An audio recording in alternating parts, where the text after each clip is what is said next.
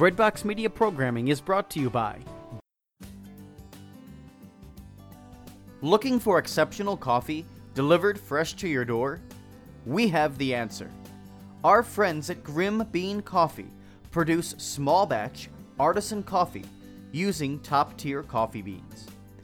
The coffee is roasted when you order, guaranteeing the freshest coffee possible. Check out Breadbox Roasts, a new line of Catholic themed coffees available at www.grimbeancoffee.com forward slash Breadbox Media.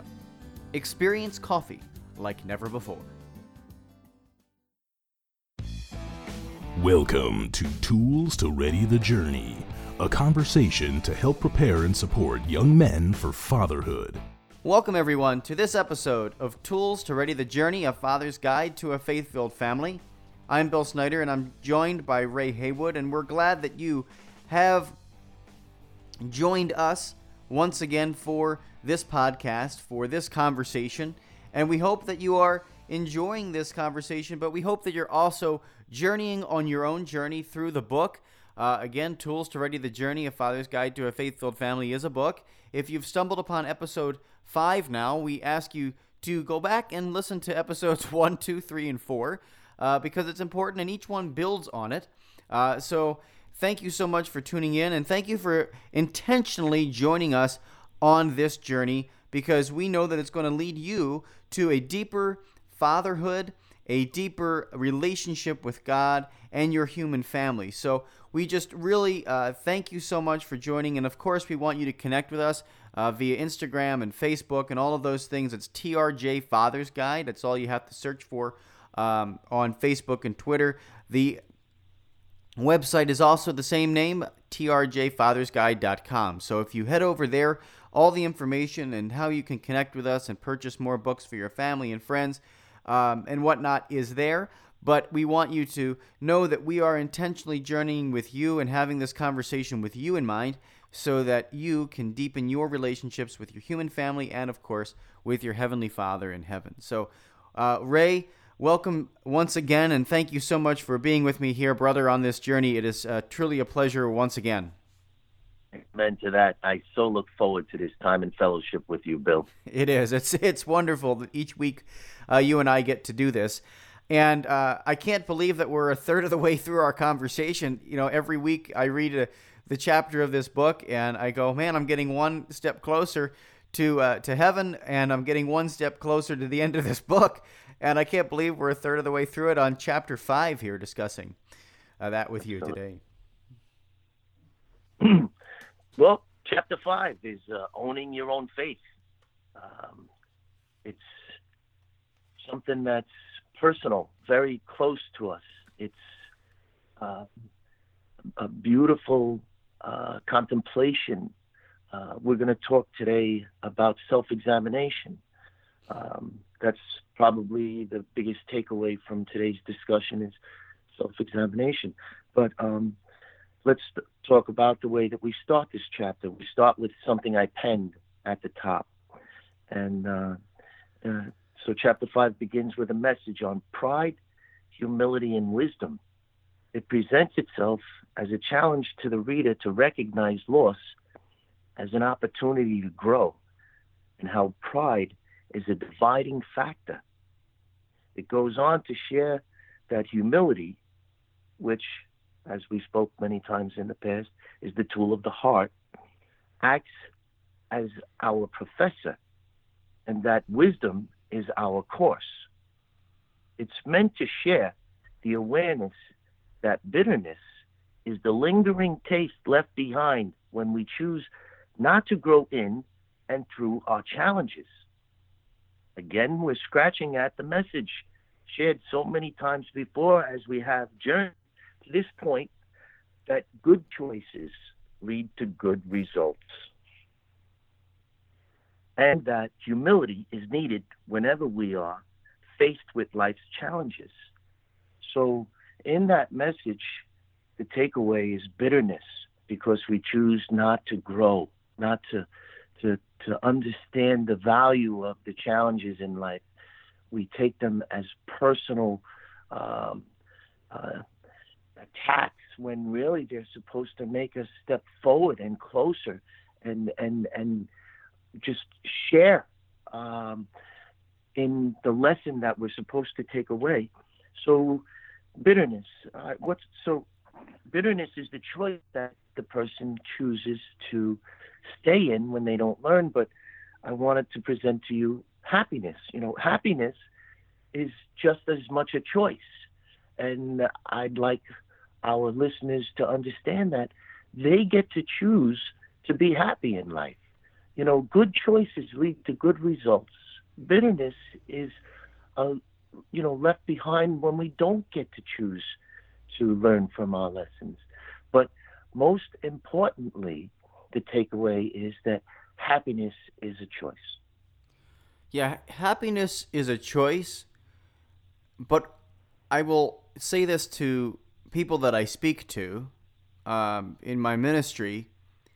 I always say that happiness is impossible to have your entire life. And I I want young listeners to realize this because the world promises you happiness. The world in its worldly ways promises you happiness. God prom- promises you something deeper, which is joy. And I, I want you to think about that and really pause for a moment in, in your life, even if you have to pause this podcast, and really think about the difference between happiness and joy. Happiness is something that the world offers, and I want you to think about it in this in these terms. Have you been happy your entire life? The answer is no. So it therefore lends itself to you cannot be happy the rest of your life. Happiness is tied to your emotions. And happiness is very much like you getting the latest iPhone and being happy about it. I was happy when I got my latest iPhone. Finally, that piece of junk, the iPhone 8, was gone and I had the new iPhone 11. But let me tell you what's going to happen in two more years when when I go and I now think that this iPhone is obsolete. I'm not going to be happy with the iPhone 11 anymore. Happiness is something that the world offers. Joy is something a lot deeper. Joy, Jesus actually uses a word for it in, in, in the Greek, right? He uses a word, chara, which is found in the Gospel of John, which I'll read here in a moment. But chara is translated as joy in English, but it has a deeper meaning. It means calm gladness. And so, joy is something that when we are looking for a sustaining thing that carries us through, as you mentioned, it carries us through our life, right? When we when we press into the challenges and we move through them with faith in the Lord, you can't be bitter, but you can have when you have joy. Right? I want you to think about this. Jesus had perfect joy throughout his entire life. The man was joyful, but he wasn't always happy. And we can turn to the crucifixion. We can turn to the crucifixion and we can see that Jesus most likely was not happy suffering there on the cross. But he had joy because he knew what he was doing was redeeming all of mankind. Joy doesn't always have that fluffy feeling of happiness associated with it. Joy is something that is sustaining. Chara means that calm gladness in the Greek. C H A R A. It's spelled. But chara. And it means calm gladness. And if you look at the model Jesus provides for us on the cross, he actually mentions it in John in the in, in the Gospel of John. He talks about it in in chapter 15. And I'll and I'll begin with uh, verse 10 and I'm just going to read it quickly. It says, "If you keep my commandments, you will remain in my love, just as I have kept my Father's commandments and remain in his love. I have told you this so that my joy might be in you and your joy might be complete." This is my commandment love one another as I love you. No greater love than this. No one has greater love than this, than to lay down one's life for one's friends. You are my friends if you do what I command you. So look at this. If we do what Jesus commands us, we get to be called his friends. The way we do that and what we get out of it, what we get out of the fidelity to his commandments, what we get out of living in accord with God's will for us is joy. Right? If you keep the Father's commandments, what do you get? I have told you this so that my joy might be in you and your joy might be complete. How do we do it? We lay down our lives for one another. And that is a difference between happiness and joy. You can have joy in the midst of great suffering. You can have joy when you live for others, when you live for somebody outside of yourself. And it really does play into owning your own faith. You cannot live a life of joy, this type of joy that Jesus is talking about, if you do not grab your faith and own your own faith. It's that simple. So, my understanding of joy uh, is that we cannot go out and purchase it. We can't seek it out. There's only one, one way for us as human beings to share in true joy, and that's through love. We find tr- true joy through love. Yes, there is definitely a difference between happiness and joy. Um, Happiness is an approach. Joy is a feeling. Um, uh, you mentioned uh, Jesus. Um, I'm going to say Jesus is joyful because he is filled with love. There's nothing else for Jesus to be. Notice I didn't say Jesus was. Our living God is. And the the joy that I get from my family, I understand the difference between my feelings of joy and my happiness. I understand that through loving my family uh, through their faults, I still can find joy in the process because of the love that's exchanged in the growth. So, um, as we go deeper into the message, as you just brought us, wow, is there so much to um, to to take part in in that conversation of joy and love. But let's um, I, I so appreciate that you brought that up and we were able to to have that back and forth to bring some awareness to that. It's wonderful. Let's take steps forward in um, owning our own faith now. So, um, as cradle Catholics, we are born into our faith. Our parents, especially our fathers, are meant to hand it on to us in appropriate measure to our level of understanding, as our Heavenly Father has laid it out for us all. As we grow through our formative years, we attend Catholic school or faith formation, and we learn about faith as we would math and science. You're exactly right, Ray. You know, when you begin to look at studying your faith in a grade school or in a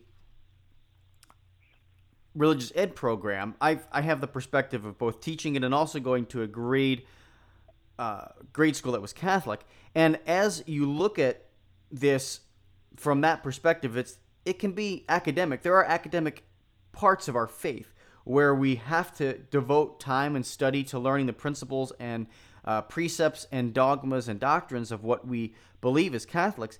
And so, therefore, at a young age, when that's instilled, it can be kind of dry. It can be kind of uh, not all present with the Holy Spirit because we're learning it from an academic standpoint. But I but I would say that the Holy Spirit is present in a deeper way and um, a more subtle way, working in our subconscious, right? He's he's doing that.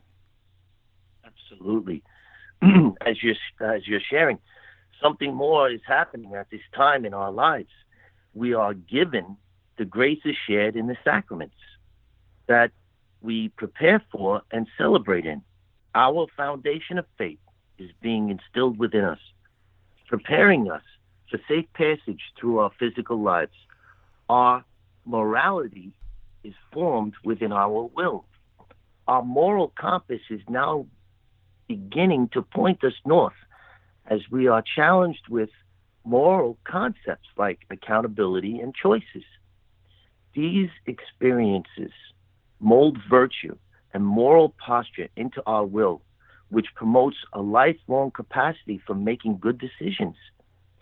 The best part about what we just shared is that this all happens whether we have intentional or unintentional parents. Graces of the sacraments instilled by our Heavenly Father are individually owned. This is by His design. In the sacraments of baptism and confirmation, we receive indelible marks on our soul, making us and marking us as belonging to God. This truth brings us in union with Him. This provides us with an inherent ability to own our faith and not just to experience it. What do you think about what was just shared?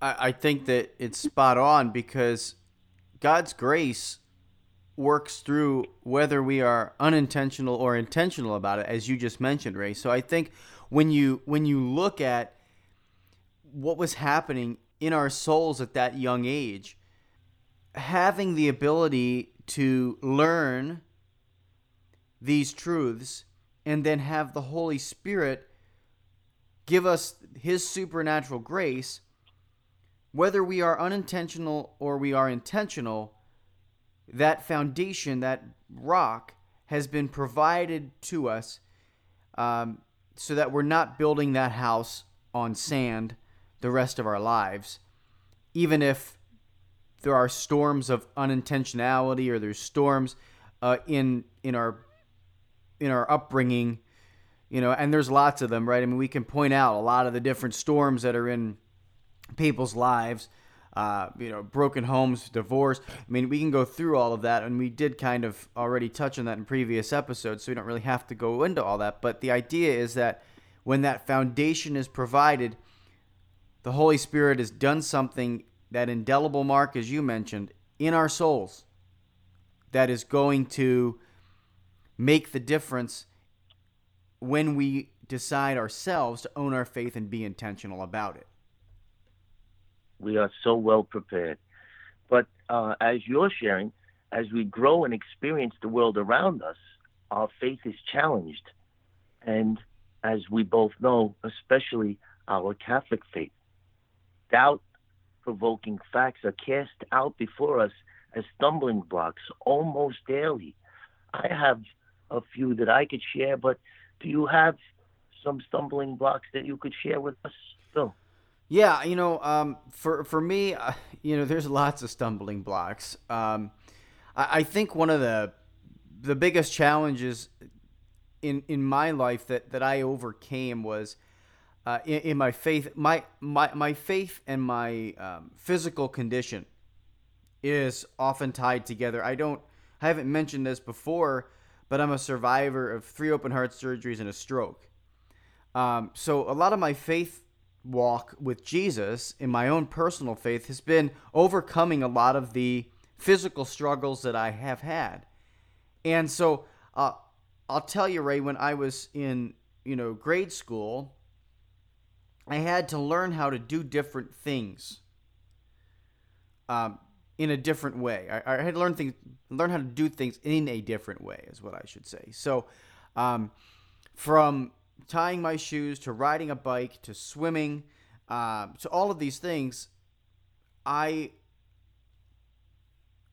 I I had to learn a different way, and they were like little stumbling blocks that were thrown in front of me because I you know I, I had to learn how to do it differently, and they were very public in some things. I remember going to the swimming pool when I was in um, like maybe seventh or eighth grade. I, I, I wasn't able to jump in the deep end in like eighth grade. You know, I mean, you're little little kids younger than me were hopping in the deep end, swimming, right?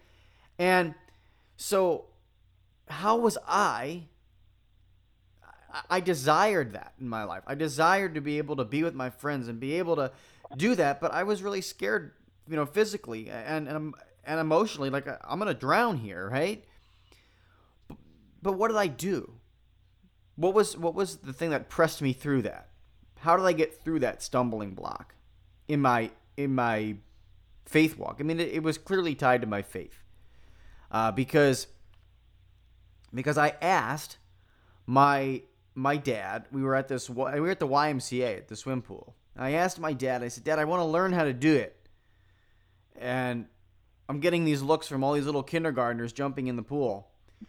And my dad goes out into the deep water and he's treading water and he and he says, "Jump in the water, I'll catch you." Right? So he so I jump into the water. And I'm, and I'm looking at him right before I do that. I'm like, Daddy, you're going to catch me, right? You're going to catch me. You're going to catch me. Please catch me. Right? Love, I and, love it. And and what happens?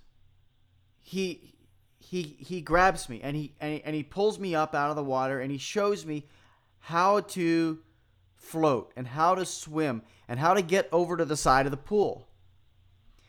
And the world is looking at me like I'm crazy. The world is looking at me like I'm crazy. I'm, you know, 12 or 13 years old. I should be able to do this. Right? And when you think about it, that was like 20 years ago that that was going on in my life. Yeah. But, Well, you know, that stumbling block, I overcame it. You know, I overcame that stumbling block through what? Through asking the Father, asking my dad, Dad, help me. I need it. And then through the faith of jumping in the water. I had to I had to jump. You have to move. You know, when to overcome stumbling blocks, you have to move. You can't you just wait there, you know, in front of the roadblock. You can't wait there in front of the roadblock and expect the roadblock to move itself. You have to jump at some point. So um, it gave me confidence and faith to know that when I when I have to jump in my faith life, when I see something that goes on in my life, Ray, you know, where where I have a challenge in my faith, I know that I gotta attack it. I know that I have to jump, and I know that my father is gonna be there to catch me on the other end of it. So that's you know a stumbling block physically that I might have had, but it also relates into my faith because it gave me a model for my faith. well, let me just comment on that, um, brother Bill. You are in the deep end now. You're darn right I am. wonderful, so wonderful that you're in the deep end with me. Um, some of the challenges that I have are really not my own anymore. They're challenges in front of my family because I I was able through, you know, um, self-examination and wisdom brings me to a place where I, I can face and decipher the narrative. I can understand situational truth but I see these stumbling blocks in front of the family that I'm held accountable for to lead. So my intent is within helping them to decipher the narrative and to to uh, identify the stumbling blocks. Uh, one of the things that I would like to bring up that's mentioned in the book is how the um, world is singing and sowing into the hearts of our daughters that they no longer need a prince this is a narrative that each father, especially of daughters, needs to face well. And we need to rise to the challenge and pl- place uh, intent within sharing uh, what traditional roles look like. The last chapter that we discussed um, give that young soul the ability of growing and nurturing within God's will for her. And then as she faces life through her own personal experiences, those types of decisions can be met and she could work through them then. I'm not going to get so deep, but it is something that I felt you and I needed to at least touch on. And um, and I hope I did that well. But um, uh, the stumbling blocks. This is where we have to challenge ourselves within owning the tool of the heart, which is humility. We need to compose ourselves and not become part of the worldly narrative. As I have said many times before, in many instances, most of our answers are simple ones if we look past the chaotic worldly view. The simple answer is we have in man or do we have faith in God? To understand how to own our own faith, we must first place it where it belongs in God. Only after humbly coming to this place in resolve can we begin to own our own faith. And with that being shared, Bill, I'd really like for you to share um, examples of how you own your own faith. Yeah, so you know, um, I I was really blessed, I guess, uh, to have an opportunity to experience my faith with others that led to owning my own faith. Um, I had a experience when I was in high school. First of all, I was involved in an amazing youth group, and my my mom and dad uh, really encouraged me to attend the youth group. Uh, they were I didn't need much prodding, but it was really a wonderful thing for me to be involved in. And as I began to go every single Sunday night to Mass and to this youth group, we had back in my home in uh, Pennsylvania, in Philadelphia, um, I was able to encounter the love of Jesus through my fellow peers, which is very important. And it became a desire for me to continue wanting to grow and learn. And I wasn't, you know, I was in a public high school, so I was able to say, I, I choose this for myself. I want to go, I want to explore, I want to know more about it. But there was one singular moment, I think, in my faith life um, where I was able to go to a youth conference. Uh, there's there's a, tons of them now around the country. They're they're called the Steubenville uh, conferences, but back in um, high school, uh, when I when I was in high school in 2001, uh, sophomore in, in, high school, uh, I experienced going on this conference, and it was in Attleboro, Massachusetts. So it was like an eight-hour bus ride up and back, and we took the bus there and I remember thinking, you know, this is that first moment that I'm going to be able to be away from my folks for an extended period of time talking about my faith with others.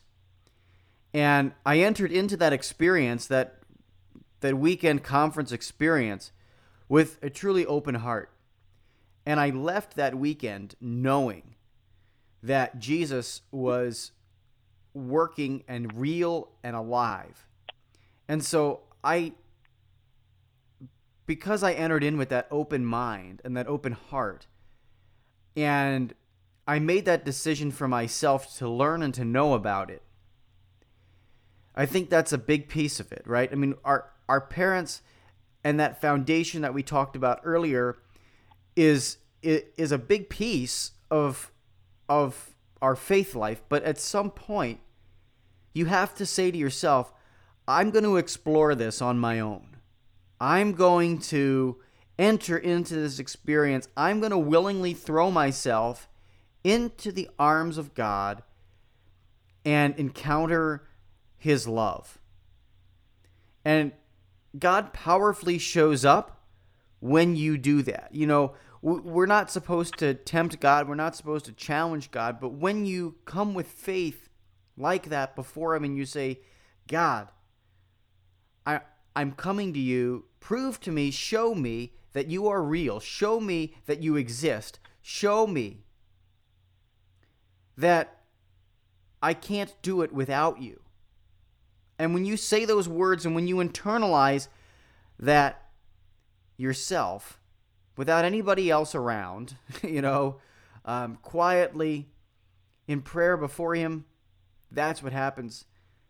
He shows up, the Holy Spirit reveals Himself, and, and then reveals the other two people of the Trinity to you.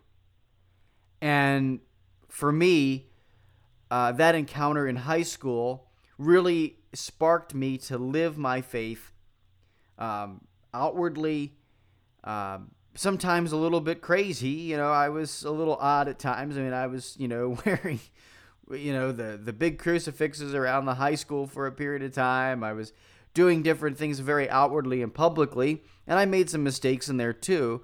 Um, but the but I knew who loved me, and he covered those mistakes, and he covered those um, you know things. So so yeah that's how i really became into owning and knowing my faith. Uh, and it happened when i was in high school. Let me comment on uh, what you had shared. Uh, in high school uh, someone who has not shared in the graces of the sacraments would have been met with challenges way different than yours. You were challenged with things within your faith. Isn't that a beautiful thing Think about the person who doesn't have the graces instilled, what the challenges are that they face. Both you and I know many people that had way different challenges than you. So uh, your moral compass brought you to challenges that you were deciphering in your faith. That's a beautiful thing you shared. Um, for those who have been listening along, they've heard me say more than a few times that most of our answers in life are simple ones and that we, in our humanity, confuse them. Well, in owning my faith, I came to simple answers in taking my first steps by understanding the new covenant and the sacraments and all of the truths that they share. And unfortunately, um, it came from me later on. I was uh, unintentional for a long time. I was in a gathering stage. We spoke about that in the past. Um, you know, when we're young men and we're trying to build a family, where um, you know I, I shared that I could build a car, a house. I didn't realize I was building a family because I was in the gathering stage. But uh, for me, I came into these truths in my 40s uh, after understanding what I call the foundation of faith. What we just mentioned, you know, the sacraments, the New Covenant teachings and all of the graces that are instilled. In my first steps, I started to consider my place in leading my family in a reflection of God's will for his children. I applied the tools of the heart, humility, as I began to use the powerful tool of self examination. Um, this is the takeaway, hopefully, that will stick with the listener and the reader. Uh, self-examination is um, the way we grow in all of it, it, just the way we grow as people. A tool that I wish I had learned uh, how to use sooner in life. A tool I strongly recommend getting used to handling. Um, uh, so, uh, self examination is how we grow in humility as children of God. This tool comes at great cost and with much challenge. You know, owning this tool, there's a lot of adjustments made to the tool. Uh, it's it's a complicated tool that we own, the tool of the heart. Um, um, you know, it needs a lot of uh, cleaning, and uh, there's a lot involved in owning the tool of self-examination uh, humility is very much needed to to be able to reach within ourselves truthfully without making excuses for our actions within self-examination you know um, can you end on self-examination within your own experience bill yeah i think it's something that uh, recently i have been thrust into. And when you when you look at self-examination, sometimes it's the wake-up call from other people that help you examine your your life. Um, I've had some different experiences recently as a young adult that I don't necessarily want to get into on the podcast uh, right now, but I, but it, it was pointed out uh, that I needed to examine myself through through those experiences, um, some traumatic and negative ones that that were um, you know causing great pain in my life. Um, I was able to realize that what I needed to do was enter myself. And as I enter myself to think about that, um, sometimes we're led into uh, scary and dark places in our in our subconscious, in our in our thoughts. But um, by by going there, by by self examination, by by by looking at it, we end up freeing ourselves from that. And you know, the church really has built this up, Ray, through uh, the years, and they've encouraged it. And you know, for a long time, I didn't pay attention to it. Um, you know, I would I would read through an examination of conscience, uh, preparing for reconciliation or something like that on my phone or whatever. I'd look at it real quick and I go, okay, I did this, I did this, I did this, I did this, boom, and put it away. Um, and, and go into the confessional and say, Father, I did this, I did this, I did this. But I think self examination goes a little deeper in really reflecting on your life and seeing, okay, what what mistakes, what um, joys, what things have I encountered, even on a daily basis, and then how is that going to change me for tomorrow? How is that going to, how am I, with the Holy Spirit's help, with the grace of God, how am I going to approach tomorrow? differently than I did today. And that fosters into the growth of the spirituality, that fosters into the um, the the grace that God hands us to live each and every day um, freshly and new, right? So, so like young people out there listening to this, I really encourage you to enter into your thoughts. You know, uh, there's some really great examinations uh, through Ignatius, uh, Saint uh, Saint Ignatius of Loyola. There's also uh, some really great resources out there. Um, one of them is from one of my spiritual directors, Father Michael Sparrow. And Father Michael has an amazing, like a podcasted version that's on like on your phone. You can listen to it and you can pray it and you can go through it uh, you know, with a nice meditative background music in there so that you can do that. And, and all you have to do is kind of Google those resources or, you know, whatever um, to, to find them. But I, I really encourage you to um, enter into and reflect on those things that are bothering you or that have happened to you over the course of your day, uh, your month, even the past years of your life. And and by reflecting on that and thinking about that, uh, it leads you to greater freedom in in Jesus Christ. It leads you to uh, reconciliation. It leads you to greater leadership and um, and holiness, which leads you to heaven, and then also leads you to become the leader of your family in your parishes, but you've got to start with yourself. You got to start with yourself. If you don't start with yourself, then you know you're not going to be able to make that difference and grow spiritually. You know, I'd like to touch back on something you had just mentioned, Bill. You shared uh, spiritual leader. Um, you know, this book is all about before we can lead, we must first follow and that's in our lives. But what about in our faith? You, you know, as I said many times, I'm 52. A lot of the things that I'm coming into awareness within our faith, I didn't even know that were uh, available to us. How does one go about uh, finding a spiritual leader. Maybe there's young men or even, you know, men my age out there that feel as though they need some help to navigate the the way. And especially in the same principle applied as to the book. Uh, this is a great awareness that you're sharing about spiritual leader. It's someone, you know, someone to follow. How does how can someone go about finding a spiritual leader? So, I mean, there's some really practical ways, Ray, that you can go about doing it.